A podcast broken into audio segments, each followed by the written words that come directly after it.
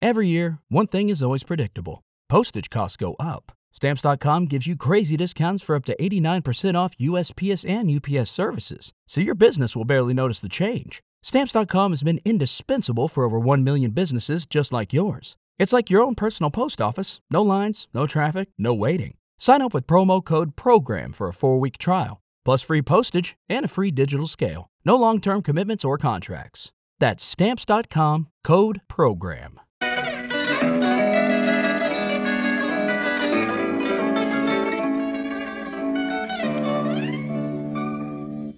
And now Orson Welles as Harry Lime, the third man, continues in today's story, Fool's Gold.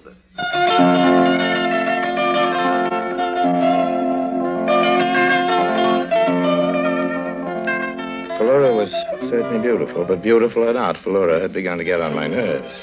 Nothing could have been worse than to have her around the way she was, waving to me. Just when I was busy slipping into my native clothes and signaling to Singh to approach with his card and slipping back out of the plane again, hoping that no one in the control tower had noticed. Making my way with Singh to the crates that lay unguarded and defenseless, ripe for the plucking under the broiling sun. Oh, they're heavy, Harry. Now, don't complain of their weight, old man. Remember, the heavier they are, the richer we shall be. Uh, anyone around? Mm, no one. In this heat. Not even a mad dog, my friend. Certainly no Englishman. Then into the cart with these crates. Ah, The guards were with us. Why should anyone stop two native Arabs from loading crates into a native cart? What could be more brazen and therefore seem more innocent? Go on, you lazy devil. Belak! Belak! Off the airfield with Singh laying his whip across the backs of the two plodding, sweating beasts into the town and then down toward the docks. By mid afternoon, we were out in the Persian Gulf. Out and away and cool. And so far as I could see, utterly unsuspected. For the airport officials knew that Dr. Harrington Lime had flown off at one o'clock bound for India. And they never guessed that his plane, only 200 miles out of Kuwait, would put down, refuel, and be loaded with a heavy and priceless cargo before heading in earnest for India. I feel better now. Almost weren't airborne back there. That's too heavy a load for safe flying, Harry. You too, Clancy. You too. Me too, what? Well, like citizens saying back there, you complain of the weight of our payload? Suppose, Clancy, just suppose that we fi- what we finally were able to tuck inside the plane weighs half a ton. How much would you say it'd be worth? Half a Hmm? ton of gold? How should I know, Harry? Your guess, Singh.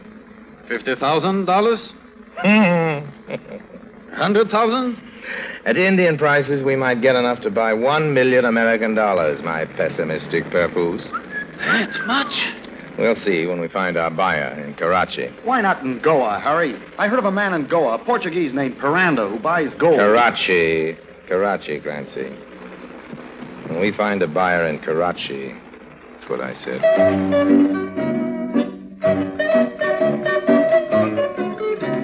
When is what I said, but if was what I was thinking. Would it be so easy to sell a half ton of fine gold? I didn't know. Never sold a half ton of gold before. I could only guess. But before I left Europe, I'd taken the name of an Indian merchant in Karachi who could be approached. Okay, Clancy? Everything clear? Sure pop, Harry. I just want to visit this guy first and make sure he's the man for us. I should be back inside an hour. Don't let anyone near the plane. Trust me, Dr. Lime. I will. I will, old man. And I did. I did trust him, and that's where I made my mistake. Took me an hour to find my merchant in the city, ten minutes to find that I had a man who'd make a quick and profitable deal, and half an hour to get back to the airport. All singing, all talking, all dancing. You Dr. Harry Lime? That's right. This note's for you. Note? Note, note from whom? From a pilot named Clancy. He left it just before he took off. Before, before he took off. Yeah, he took off about 20 minutes ago. Said you might be looking for him. Here's the note. Harry, Singh and I decided what's the use of 25% for each of us? We decided 50% for each of us is twice as nice. You can see that, can't you?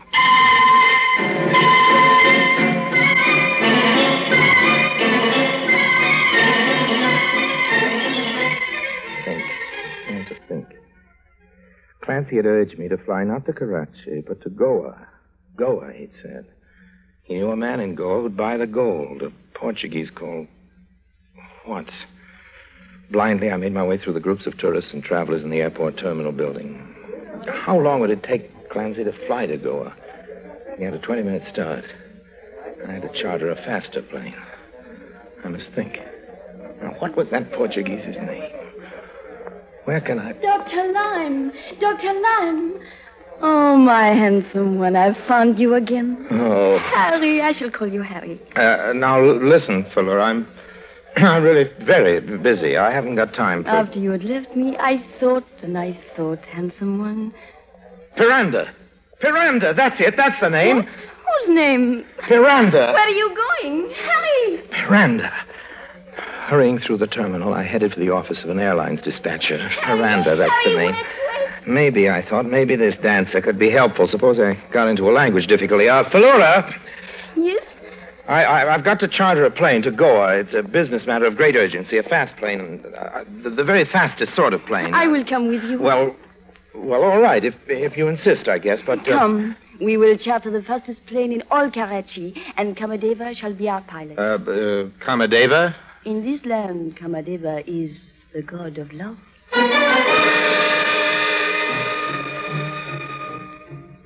Falura jabbered a few rapid sentences of Arabic to a dispatcher, then to a radio operator, and a plane appeared, and we climbed in. More than 800 miles down the west coast of India lies Goa, capital of Portuguese India. Say Clancy and Singh had an hour's head start. It couldn't take less than five hours, and the plane we chartered was guaranteed to get us there in four. I had a chance. All I'd have to do would be to get rid of Falura, pay off the pilot, and find the offices of this guy, Piranda. Luck was back with me again. Four hours, and we were circling down over the ancient city of Goa. I raced from the landing strip to the administration building. I wanted a taxi. I figured I could brush Falura off as soon as I could find a taxi. A taxi, uh, hi, a taxi! I beg your pardon, but aren't you Dr. Harry Lime? Uh, well, yes, I. Harry, where are you going? Professor Lime, is it not? The well-known Oh, archaeologist. yes, but I really must apologize, old man. Ta- uh, taxi! I- I'm in a terrible hurry right now. You see, I taxi! can't tell you how I've longed to meet you, Professor. You see, I dabble a bit in archaeology myself. Taxi! Taxi!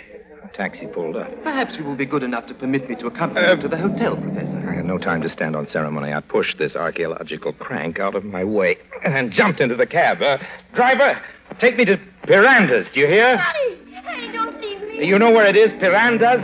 Miranda, si, Wait, senor. Harry, wait, Harry! What about me? But, Professor, What about wait! me?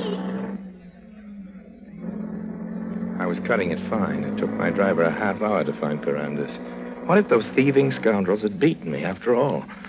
But just as the taxi was turning into the street, I relaxed. There they both were. Clancy and Singh, standing on the sidewalk outside the shop, supervising the unloading of the crates. Gently, boys, gently. Yes, gently, gently, boys, gently. Eh, you boys have rather inconvenienced me. Please, Clancy, don't reach for your pocket. As you may notice, my hand is already in my pocket. It isn't my pipe stem that is pointing at you. That's better. You may proceed with the unloading of my crates. But Harry, listen. I know you were just joking, just joking. Nevertheless, the penalty for practical jokes is severe. When my profits are involved. Harry! Oh, You see? He's stopping them. Yes, I guess you're right, my dear. I guess he is a fellow archaeologist A fellow, uh, what? Certainly he is, Sir Suleiman. Oh, what's this, Sir Suleiman? Why, I thought you knew him, handsome one. This is the Sheikh Sir Suleiman Al Hamid Beltimo. Delighted, Professor. Oh. I had been looking forward to a chat the other evening, except that you were suddenly taken Uh, ill, I um, understand. Yeah, yes. uh, Well, yes, Sir Suleiman. I, And I must say, fact- I'm most grateful for all your efforts at halting these brigands. you forgive me. For a time, I actually thought you were part of the plot to hijack my gold. Yeah, and don't think you Uh, were. quiet. Uh, yes, Sir Suleiman. You were mm, saying? Yes. Um, well, Falura here insisted that her heart had never told her a lie, that her heart told her you were honest. Oh, that's very good of uh, Falura. Actually, my dear Professor, your melodramatic chase was unnecessary. Oh? Yes, indeed. As soon as you told Falura back in Karachi that the name was Piranda, she found the opportunity to ask Karachi radio operator to send me the information. I was at the time flying from Kuwait, and naturally I radioed ahead to my good friend Piranda. Your friend? We've often done business together in the past. And he arranged to have some Goa police inside his place of business. Police? What? They're ready to take these two thieves in charge right now, I believe. Hey! Now, look here, Harry. And uh, a very good thing, too, I oh, must say. Harry, does it not turn out well? You're not getting away with this Ah, lime. that's, all uh, right, all right now, my men. Just move along inside the shop, please. Oh, by the way. Uh, yes? Uh, please accept this.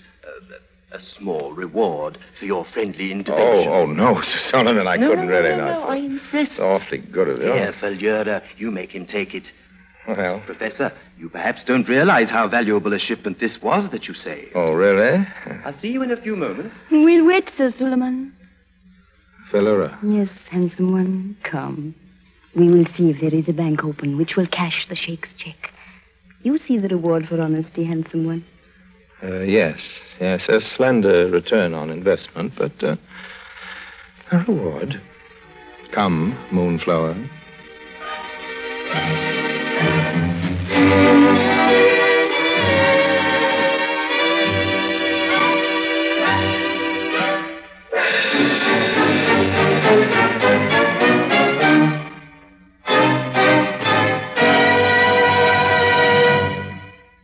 Lime returns in just a moment.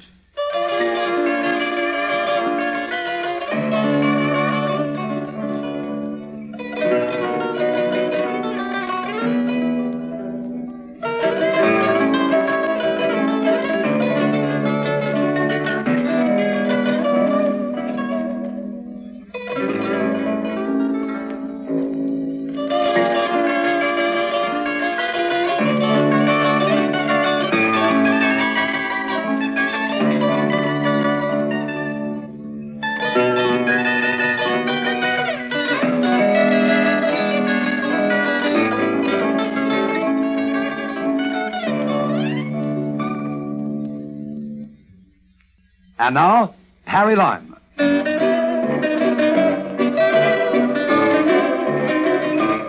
Well, I told you at the beginning of this story that I don't believe in Santa Claus. Well, after all, nobody ever left a gold brick in my sock.